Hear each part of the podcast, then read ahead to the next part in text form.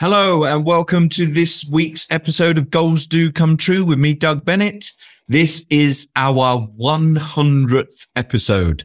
I've got a special guest that I can't wait to introduce to you, but also behind the scenes, we're working on a special mini compilation episode for next week, and I can't wait to share that with you too. So let's get on with the show.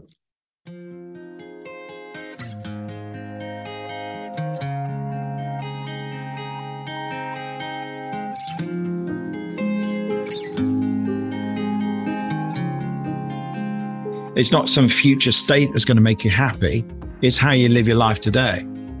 And there's a Richard Bandler quote in there, I think, where he says, you know, if you're not happy with what you got now, you're not going to be happy with more of it.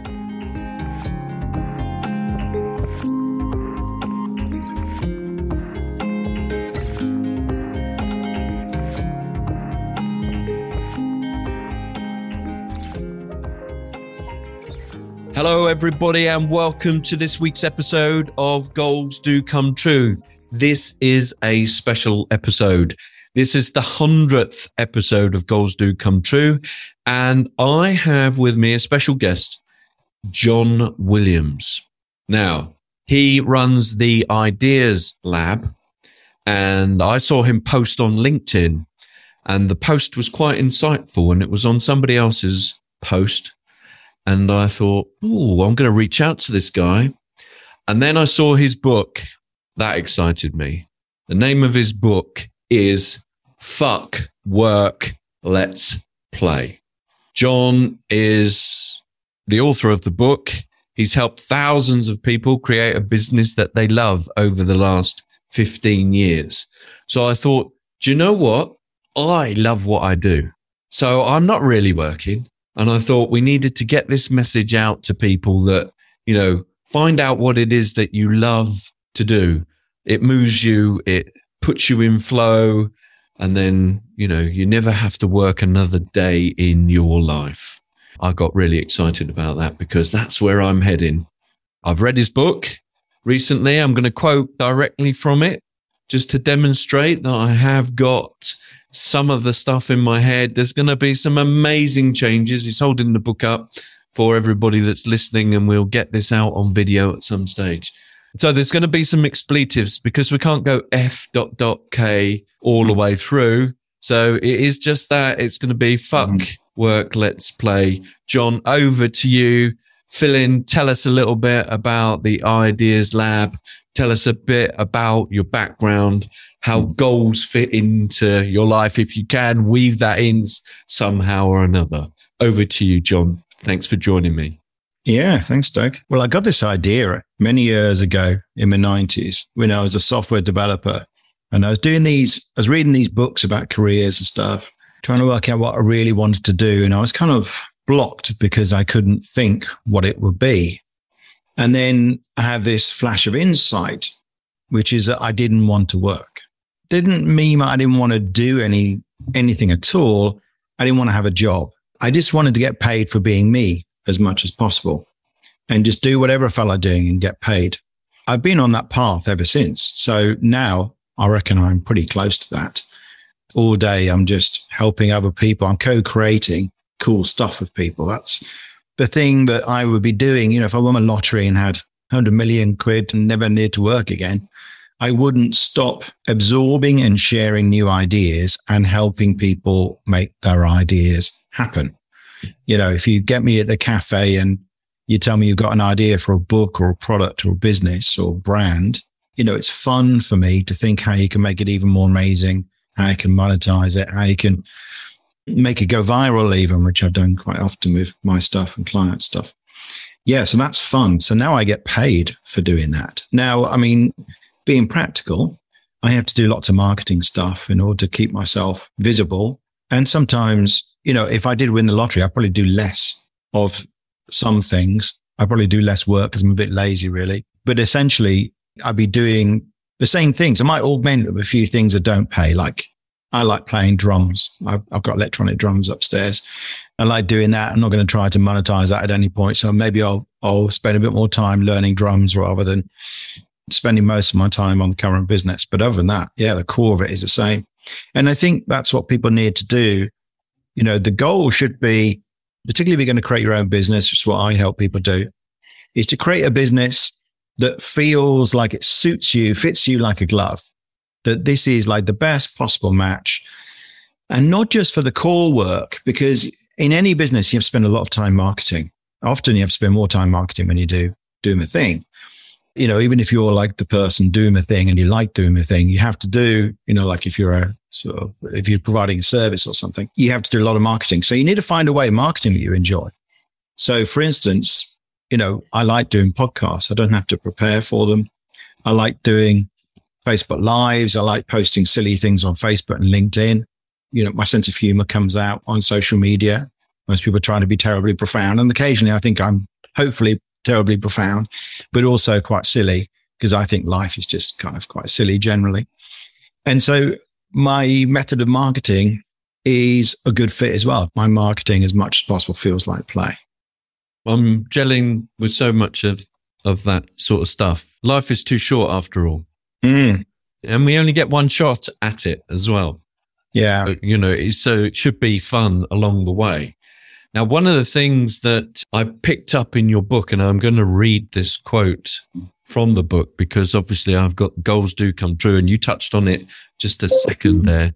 But I am going to read this there are a number of problems with this incessant goal setting. It places a focus on the future and suggests relentless action and compromise in the present to get there. When you achieve that goal, you allow yourself a brief period of rejoicing and then set a new one. Ugh. I can feel the existential desolation just writing that. It is all very mesomorphic. and by that, I mean action focused. What about how you want to be or feel from moment to moment? There's no goal you can tick off for that. So, aside from picking up some amazing words, existential, desolation, and mesomorphic, uh, that's a direct challenge to yeah. my last two years of goal setting. And I loved it because that's what we need to do. We need to challenge this stuff.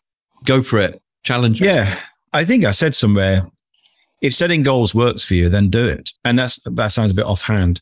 But I mean, generally, I mean, whatever works for you, do it. If you know, because often what we do is we come across things that work for our particular personality. We notice it once and then we never do it again. I mean, unbelievably, how often I do that and other people do that. I think some broad brushstrokes of goals are probably worth it. So a goal of like, I want to reach a certain turnover, but done with the awareness that it's a fun adventure. It's the feeling you want to get out of it. So I'd like to, I'm not making seven figures yet. I make six figures. I'd love to make, you know, a million a year. And it's very doable in my kind of line of work. And I think that would be an interesting adventure to get to. And I think that would be a nice you know, even if I kind of quit at that point, it would be like, no, but no, you know, I'd do something. But even if I felt like doing something else afterwards, felt like, okay, I've ticked that box. That's, I've, I finally kind of proved that I'm capable of being a, you know, semi decent entrepreneur, having been born with zero entrepreneurial skills whatsoever. But I'm only going to do that if it actually feels like fun. It's happy along the way. If I have to sacrifice everything else and run my health into the ground, I won't do it. And if it just feels like a miserable trudge, I'm not going to do it. I'll do it because I think it would be an interesting experience. So I'm advocating for making sure that you're creating, you know, the present tense is, is, is enjoyable. I'm a big fan of Alex Hormozi and his wife, Leila. They're both really impressive entrepreneurs. They've made an absolute phenomenal amount of money. They work incessantly hard. And, you know, Leila Hormozi was saying on Instagram or TikTok or something, you know, I get up at 4 a.m. and then I can knock out 12 hours of work. And I go like, that's not my idea of fun. And they've made hundreds of millions and they're very interesting. They're great entrepreneurs to follow. They got some, they're brilliant at marketing. But I just thought like that would not be, that's like, why? Why would you want to do that? why would you? but that, but I'm a different kind of person, right? So they have a different level of energy and so on. So maybe for them, that's exciting that's too much for me. And I don't want to sacrifice everything for a goal. That's for sure. No, I, I'm totally, totally with you on that. And I love a little bit lazy because I Yeah. feel, I feel like that too. It's like, Mm. you know, the drive to make a million in a year. It's not that. I was fortunate. I sold my business, um, you know, a couple of years ago and, and, and made a reasonable chunk. And it's given me the opportunity to write a couple of books and do the Mm. podcast and, and fund it. You know, I've funded both of those. I'm never going to make the money back on the books, I'm sure, not from the book sales itself, but it's, you know, what Yeah. goes around it. It's like you're going to find, you know, fuck work, let's play is not going to make you the money, but it's the Mm. kudos around it and, and the opportunities that, you know, that, Yeah, it's very rare for, for books in themselves to be a significant money earner. In fact, even even when they are a significant money earner, because if you're trade publishing, because if you trade publish, people might not know, but you get paid about 75p per book. So I don't know if yours is trade or or self-published, but it, if you self-publish, you've also got to do an awful lot of marketing work. But if you have a deal like I have with Pearson or Vermilion for my second book, then you you'd get paid 75p a book. So you'd have to sell a huge, you know, hundreds of thousands, which is quite rare for non-fiction books. And to sell a million, which would make you rich, you know, by most people's standards, that's freakishly rare for non-fiction. It's almost, it's a little bit of a crapshoot. Not completely, but there's certainly things you can do to help. And even if you did make a million out of the book, you would make 10 million out of all the things that the book came brought to you or 100 million. So it's always in that kind of proportion for anyone who's kind of thinking about books. I don't want to put them off. I just want them to understand how it really works. And be Uh, realistic about it. Yeah. And, Yeah, for me, uh, writing writing books feels like one of the most meaningful things I can do. I'm working on a fourth book, which I, I don't have a deal yet for, but I'm talking to Pearson about it, and hopefully I can get them to sign off on this idea imminently. I'll be off and writing, which is something I really love to do. So that's one of the next things. I tend to ask my guests about their big, hairy, audacious goals. So Mm. have you got any? Uh, not a big goal setter, as you've heard, but I mean, I guess I would like to get to a million turnover without sacrificing my health and, and my life. yeah. So I think that's enough to be getting on with. Oh, and I'd Uh, like to, when the book comes out, actually, there's a good phrase from Sam Altman, who ran, I think he's actually left, but he was running Y Combinator, the coolest, most impressive startup incubator in the world. They started Dropbox and they incubated Dropbox and Airbnb and people like that. And Sam Altman said, I want my next thing to make my current project look like a footnote. And I like that kind of idea. You know, talk about big, hairy, audacious goals or BHAGs. Mhm. That, uh, you know, he's already ran at a really young age, one of the most successful incubators in the world. And then he's involved with OpenAI, the organization that's producing DALL-E and stuff like that. Amazing kind of machine learning tools that are, that are going to change the world in the next couple of years, I think. And so, you know, OpenAI, for instance, is one of his projects could make everything he did at Y Combinator look like he did what before? So nothing will make me happier than people going like when this new book comes out saying, why this guy came out of nowhere, you know, even though I've got a books that have been translated in 10 languages, relatively speaking, I would love the next one to be even bigger. So yeah, maybe that's two big, hairy, audacious goals. That's good, but at least you've got them. Do you write them down? Are they written down or are they? They are, they're on a board for, uh, up in my bedroom. And I see when I wake up every morning, they're in a big whiteboard. There we go, people. It's Mm. that's it's the visionary stuff. And also write down on there some of the things that I'm trying to remember because, you know, I had that idea of like, I go, oh, yeah, I should really do that. That really works when I do that. But rather than just kind of having that insight and then carrying on, I write it on the board. One of the things I wrote on the board recently was do the bleeding obvious thing, which is that, you know, as entrepreneurs are often looking at, uh, looking for the most clever way of doing something. I know this from my clients they're always looking for some magic solution. And you go, well, have you've done all the things you know you're supposed to be bloody doing, like building an email list and posting every day on one social media channel and so on?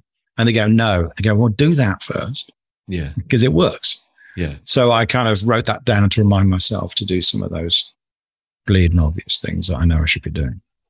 Yeah, and that's good. That's Mm. good. You know, just got to think simple on these things sometimes Yeah. in Yeah. that respect. So, goals and goal setting. Hmm. Right. I chose the wrong person for this, really. You did, yeah. But but but, but that's good. So what we, you know, that's good because then we've got to think on our feet. I'm going to be episode 99 now, aren't I? Uh, 99A. Yeah. 99's already gone out. The entrepreneurial world. And I think this is something for people that are new to it or thinking about doing it. This is something, another quote from your, your book. I, I read things on Kindle and it's very useful. You can highlight something and send it to yourself, which is really, Yeah. really seriously cool. So here we go. When you're starting out on your business or thinking about your business, fasten your seatbelt because you're going on a roller coaster ride. Once you set off on this journey, it is far from smooth running. When you finally dare to admit what you really want and go after it, you will be giving up the constant flat line of mild discomfort so many people spend their lives in. You will be living, not just existing. You will have fantastic highs as you achieve something you didn't even think possible. And you'll also have real lows when you get a big setback. And I think that perfectly described the entrepreneurial journey.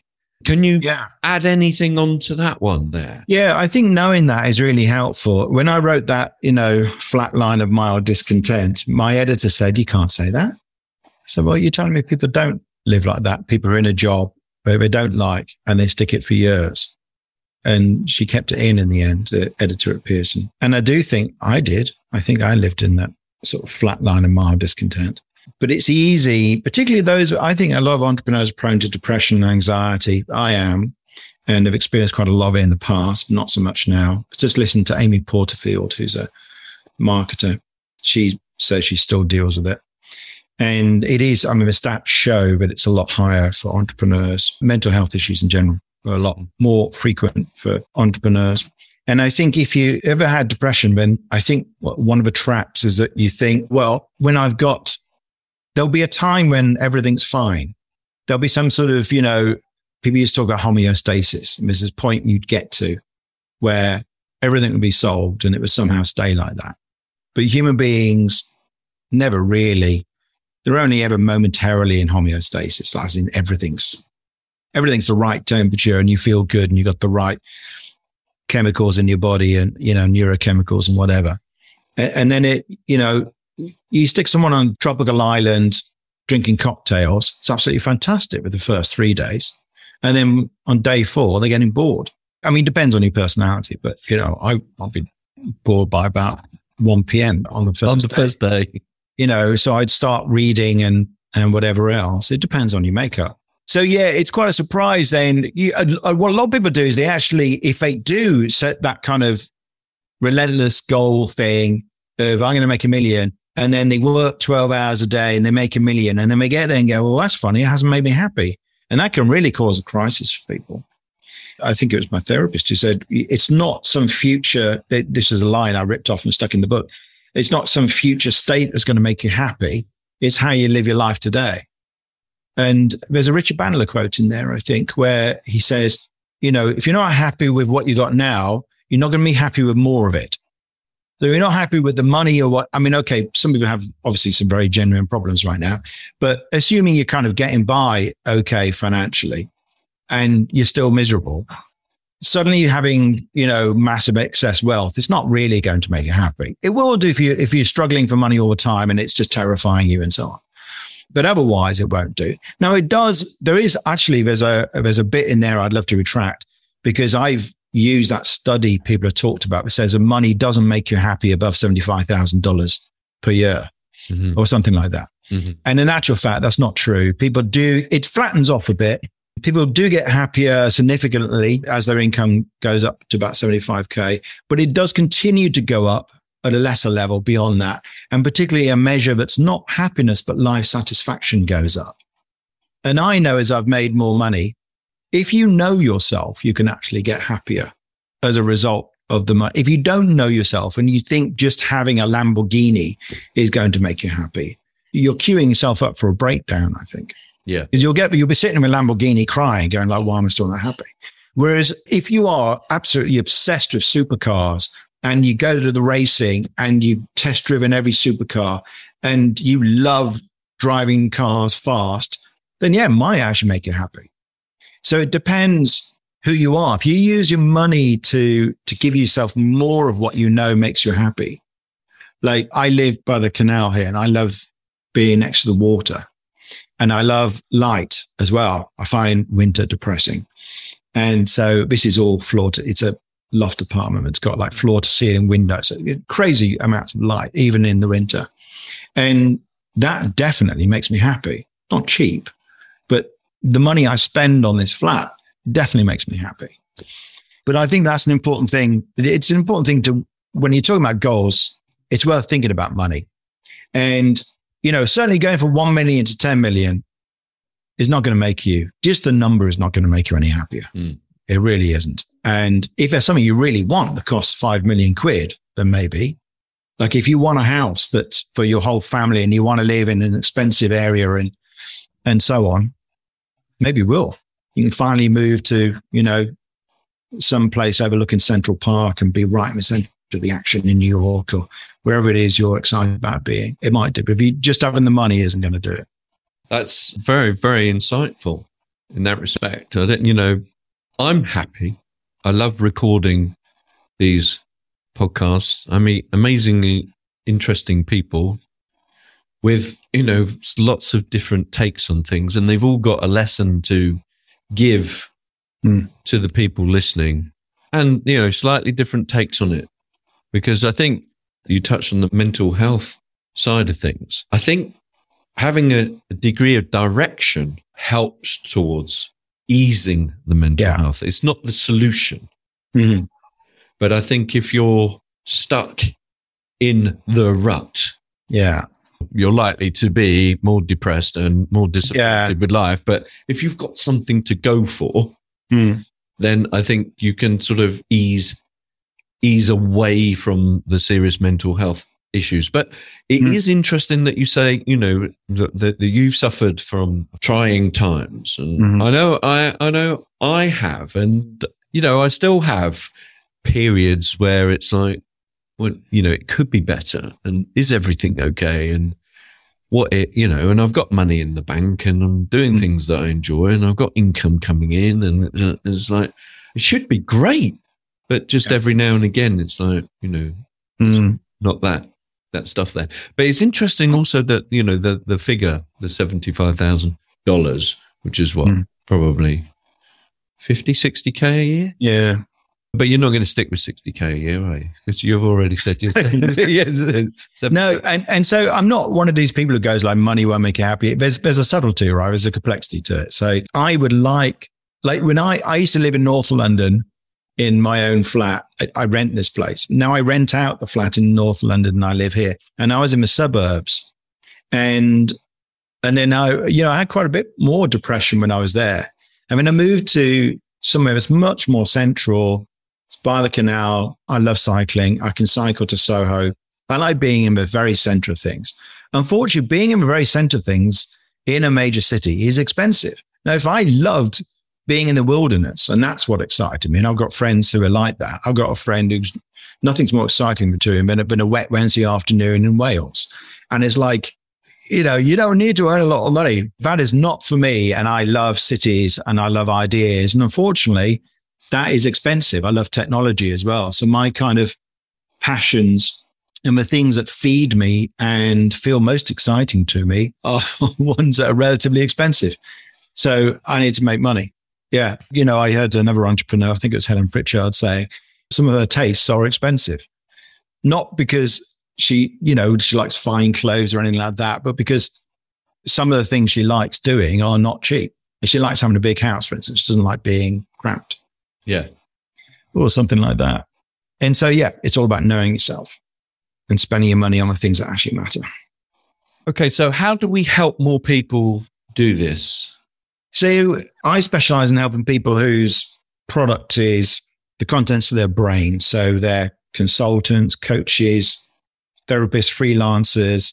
I've been all of those things, sort of. And, uh, you know, I've, i was, I was a consultant to the BBC and other people independently, but big broadcasters on on a billion pound project, one of them actually. And I've also been a freelance writer. I've contracted on a day rate. And obviously I run a business where I, I now do business coaching. So that's why I specialize in helping people like that and people run online courses or that kind of stuff rather than, although I know the startup well, because I used to be in that, I don't really deal with that. And in, if you're trying to productize you and create a business around your personal brand, then there's a, only so many things you need to do at the beginning. I think people get really distracted by the wrong things. So that's what I'm trying to write about in the book. In fact, work, let's play. There's a free guide you can get on my website. It's called like the seven steps to making more, doing the work you love. And like the first one is to specialize and actually be clear who you're helping or be really specific about what you do for them, particularly if you're just starting out.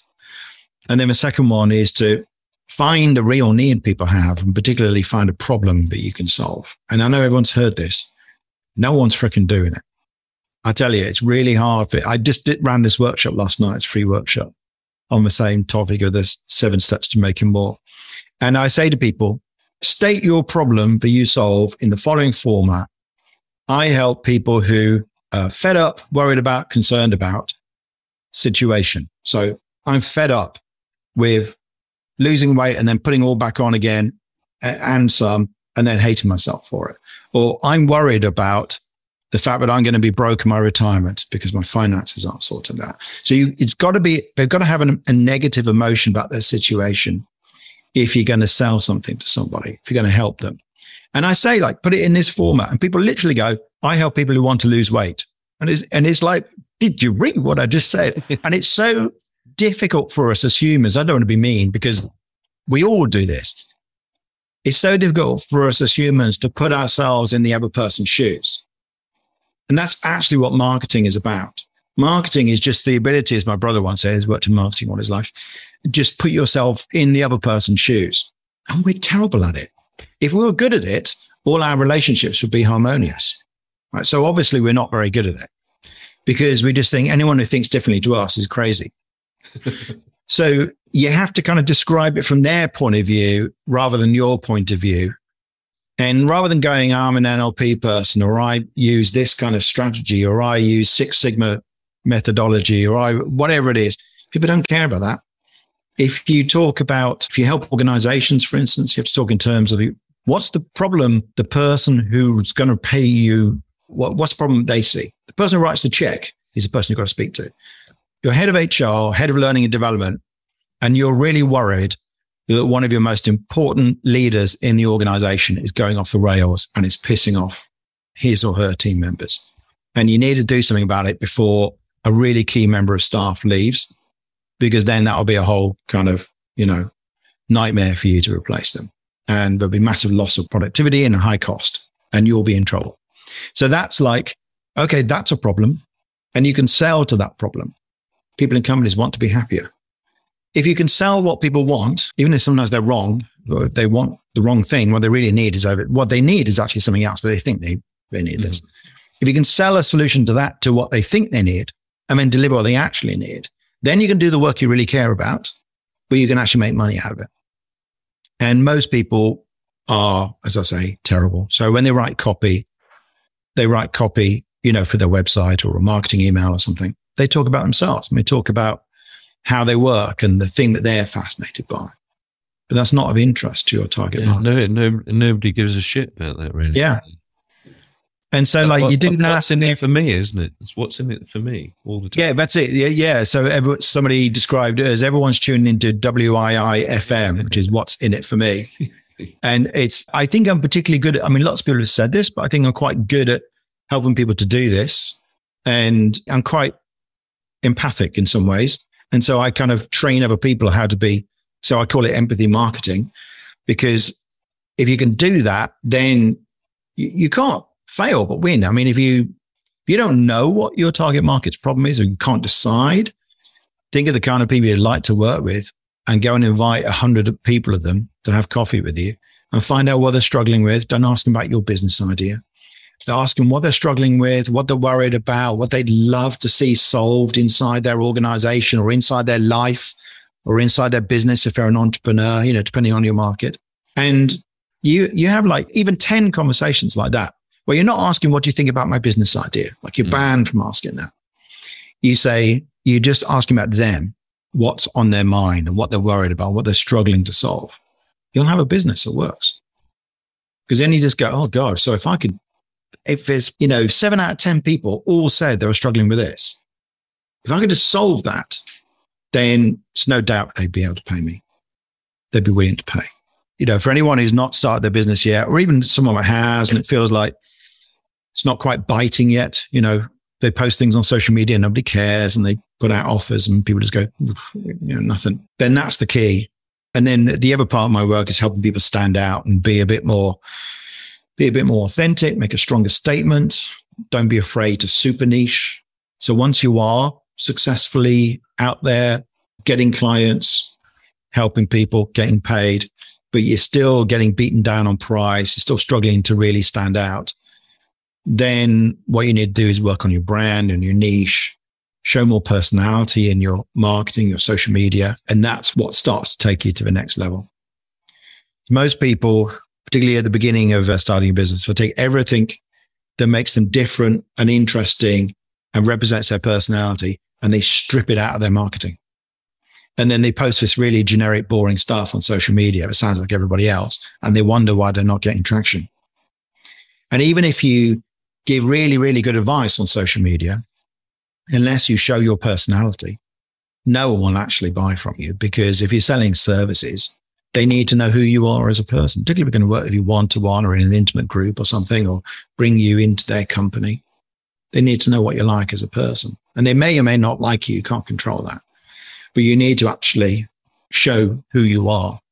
That's the nub of it, isn't it? If you show, again, if you show who you are and you're living your authentic life and you're Mm. not putting on a mask or putting on a cape to make yourself look different, Mm. you're just being you. Yeah. What's not to love about that? I mean, quite apart from the fact that it's the easiest thing in the whole wide world to be Yeah. if you're yourself. Yeah. I think Like people are scared to do it because they're scared because the corporate world's taught us to do the opposite. School and the corporate school mostly rewards fitting in. And the corporate environment definitely rewards fitting in. Like having a strong personality or or just just you know, being yourself is not really rewarded in the corporate world. So everyone's fitting themselves into the corporate environment. Uh, ironically, a, a friend of mine who's a headhunter, who's also a successful author, John Purkiss, he told me that he works with people at like the C-suite level in finance and stuff. And as they rise up the ranks, they hide their personality. But the problem is when they go from director to partner, they actually have to turn everything around and do everything I'm talking about, which is like start to have some personality. Because those are the people who win once you're at the partnership level. And he said, you know, the most effective person he ever saw in, in the recruitment world was somebody who was a really strong personality and was kind of, you know, disliked by quite a few people. I'm not advocate, you don't have to be really contentious. You just have to show a bit more of who you are and stop hiding. And some people aren't going to like you. You know, I'm, I swear a bit and I make jokes and I think, I think everything's up for discussion. Some people don't like that. And I'm not trying to be deliberately inflammatory and stoke people. Occasionally I feel strongly about something and I'll post about it and it does get a, a lot of engagement. So this morning I posted, for instance, I am an unapologetic Elon fanboy, Elon Musk fanboy. Like I studied physics at, at college and I love science. And I think Elon Musk is a powerful force for good in the world. And lots of people really hate him. And I understand he's, he can be a bit of a jerk sometimes, but it's like so obvious, but he is a, he's, you know, net positive person in Yes. the world. To not see that is really quite bizarre to me. And I think is ideologically driven and, or, or possibly with jealousy and a number of other things. And, and so I posted that. And I know some people will, somebody has argued with me already this morning. I only posted it half an hour ago. And I'm okay with that. I'm not deliberately trying to annoy people, but I, this is what I really, God, I'm so passionate about this. Like he's a guy. And what I did was I, it was framed around the fact that he's just got this new thing because he's developing Starship, which is his vehicle to take us to Mars. Right. And he's running it initially for other things because he's not ready for that yet. But he's, what he's done is he's designed, well, him and his team, see, not just him, have designed a stand that picks up this whacking rate rocket, which is enormously heavy, picks it up and moves it onto the launch pad. And he just took a picture and tweeted it and said something funny. So he called it Mechzilla. So he says, here's Mechzilla loading Starship onto the landing pad. And he just go like, this is like Thunderbirds or James Bond stuff. And, and, and you go like, how can you not be impressed by that? Even if you hate him and his politics, which I don't personally, I think it's fairly centrist really, mm-hmm. then but but even if you did, like, can you not separate that from the fact that oh my god, this is incredible, and he's transformed the entire auto industry, he's moved the entire auto industry to electric vehicles, which is definitely going to be a win long term, particularly when we've got renewable energy to recharge them with. Be willing to have an opinion. You don't have to wade into the most contentious topics in the world right now. You don't have to post your politics, but people want to know you've got a bit of personality and you've got some values. And, and maybe if their values align with yours, they're going to feel much more drawn towards you and other people will be more pushed away, but they probably wouldn't have liked you anyway. That's it. No, you're right. I'm, I'm also a Elon fan. Yeah. You know? Yeah. I mean, again, it's like being alive, you know, at the moment, like Isambard Kingdom Brunel was around, you know, building thing, or James Watts or, or whatever. Yeah. And, and how you could be, how you could not see that is just unbelievable. Well, I'm, I'm from home, you know, I had two meg download speeds and 0.79 upload speeds yes. through my broadband. Yeah. I've got Starlink in there. Wow, yeah. Uh, and it's like, well, it was a small fortune, you know, mm. and it's still monthly of a small fortune. Yeah. But download speeds of 150, 200, 220, right? Uploads of 15, 20, 30. It's like, it's a game changer. Yeah. You know, I can see, I can see Netflix clearly. Yeah. My wife can see Netflix clearly. How much value is there yeah. in that? I mean, you, you, you, and that's just that's a little side project of his. yes, indeed. You know, the, you know that the tunnel building. Uh, we can have a bit of a fanboy moment. The, the, the tunnel building thing, which hilariously called the Boring Company. I mean, how can you not like a guy who calls it the Boring Company? It's worth a billion dollars. So it's like that. That was a tiny little side project. The Boring Company. That's already worth a billion.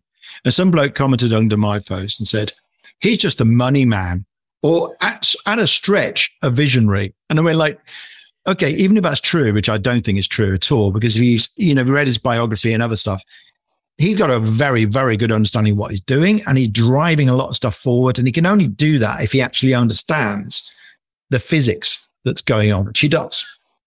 And yeah, he's hired extremely intelligent people who are doing these amazing things and he credits them a, a, lot. But, you know, I, I say it's quite a strange take to say, well, he's just a visionary who transformed the auto industry and the solar power industry and, and space travel. You know, that's all he is.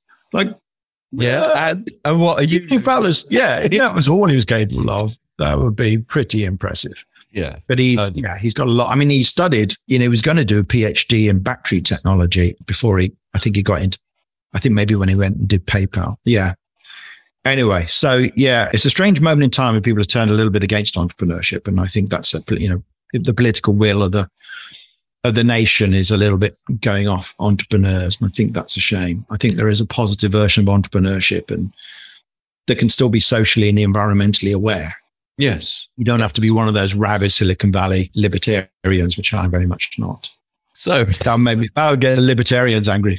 oh well, you know, you've got to make somebody angry. yeah. Because if you don't, you haven't got an opinion. It's blandness personified. And none of us want that. None of us want that. So I'm going to ask for a John Williams nugget. All right. Yeah. So something that the whole world needs to know. Now, you know, if you can throw some goal setting in there, that would be awesome. But if it's a nugget that the world needs to know, but it's not goals orientated, well, that we'll we'll accept that. But okay, the world needs to know.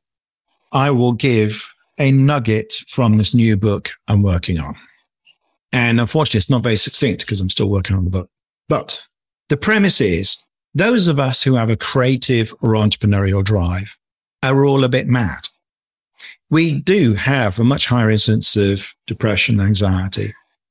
We're often quite quirky. We're too intense.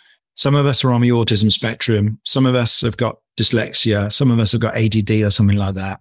Some of us haven't got any of those things necessarily, but we're odd by mainstream standards. We don't quite fit in on LinkedIn, for instance. And I think we, it's time we embrace that and actually said, your weirdness is actually your asset. So what's different about you is likely your greatest competitive advantage. If you build a business around something that uses the extreme parts of your personality in a positive way, like I am an ideas person, right? So I created this business, the Ideas Lab, and I help people make ideas happen. I'm in heaven because I just play with ideas all day. Whatever that is for you, whatever your thing that people just go, that's a bit weird. Why don't you give it a rest on that topic? You're getting boring now. Or, you know, can't you just be no, more normal? Whatever the thing is, people comment on like that, make that your goal, your goal, build your goal around that thing. And then be willing to show more of yourself. Be willing to be, you know, Elon has divided the world, but he's created this massive following, apart from some hatred, because he's funny and quirky and doesn't apologize for himself and has said, you know, he's got Asperger's and he's not ashamed of that and he's not embarrassed about it. And he can be gloriously mad and do incredible things. Now, even if you dislike Elon, you know, you the opposite, maybe the opposite end of the political spectrum, you take Greta Thunberg, where she's actually also on the autism spectrum, I think. And she's, you know, quite intense and obviously opinionated. But, you know, I think you can also respect that she's built a movement around her personality too. So I think we can all do that. And whatever the subject is you're obsessed with, or whatever the thing is that you're better than anybody else at, use that, build your goals around that. And then you've got a competitive advantage to go up against everybody else. That was perfect. And you used the word goals in there. It's good. Yeah. I Thank you very much for that. I appreciate. Yeah. John, it's been a pleasure finding somebody else that likes Elon Musk. You know, I mean, there are a few of us out there. I do dread some of his tweets because I've got a bit of money in Tesla.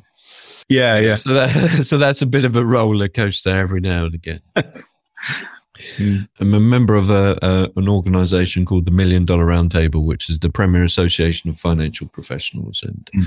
there was a time a, a little while back where I was told before we were going into a meeting that I needed to be less Doug. right. Just because. Mm. because these people are quite important, Doug. and um, I've decided, no, I'm going to be more Doug. Yeah, yeah. I'm going to be more Doug. So that that's where I'm going with this. I'm going to be out there and sharing stuff. It'll kill my wife, and you know I might have to temper it down if she's there. But if I'm if I'm on my own, well, I think you know if we remember, like if you you need to be careful wading into contentious topics these days because you can, you, you can take an incredible amount of heat. But if you feel like you are, if there's a vision that you have for the world, which is a positive vision, and along the way, it does mean uh, stepping on some taboos. I think if you're framing it like that, that's a more meaningful way of doing it. So I don't want to wade into topics I have, but are very contentious right now, but, uh, but aren't relevant to my business because I think yeah. it's a distraction. Unless I'm trying to be Mr. I'm trying to create some podcast. All about the culture wars or something like that, but I'm not. So I only want to wade into topics and be controversial as much as is necessary for, for what I'm talking about. But that does include things like if we're going to Britain, let's make Britain more entrepreneurial. That's one of my missions. You know, I've played some tiny part of that with my books and so on, courses. Let's make Britain more entrepreneurial. And part of that means we need to be able to say people like Elon are really damn impressive. Because if we can't look up to someone who's doing so much good in the world just because he sends some stupid tweets and he's a bit of a troll sometimes, it's like, what are we doing? So it's so in that sense, it is part of my mission and it is important. But I'm not going to get into things. I'm going to share everything in my politics if I don't think it's relevant. That's good. Yeah. Choose your battles. Yeah. Choose your battles. Yeah. Because believe me, it's nasty out there. so, everybody, on that note, if you're interested in the entrepreneurial world, the roller coaster that is the entrepreneurial world, it can be nasty out there. But that wasn't a very positive ending, was it? no, no. But we're all needed. We're needed. Yeah. That's the point. And if you're passionate about something, that will see you through the lows of the roller coaster because the highs, they're immense. Yeah.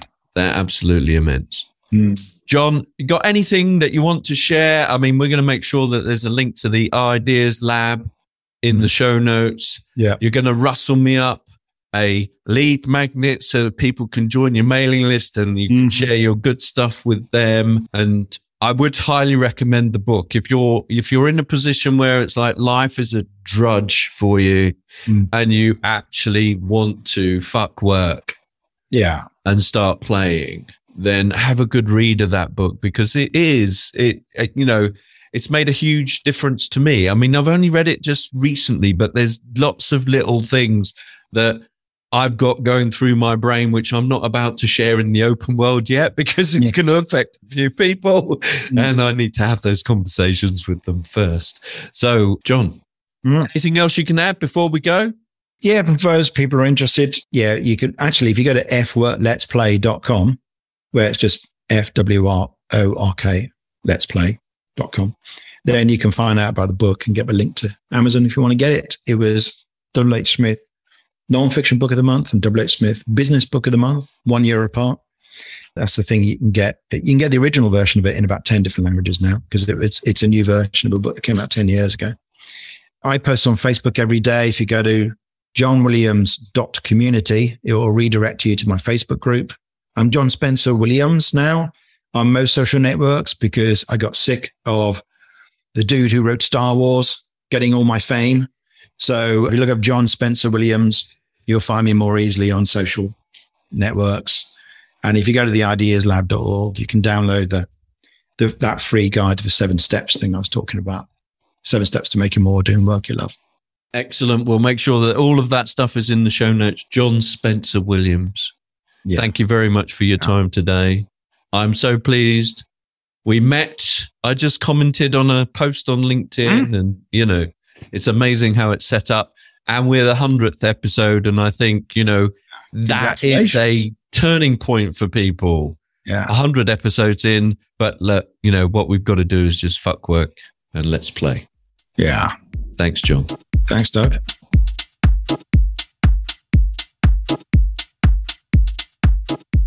I hope you enjoyed this episode of Goals Do Come True. If you did, of course, please share it with your friends on social media. Give us a like, five star reviews, anything to help get the message of goals and goal setting out there into the world is greatly appreciated.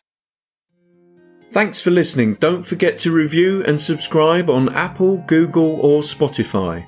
I'd love to hear about your goals. You can share them with me at dougbennett.co.uk.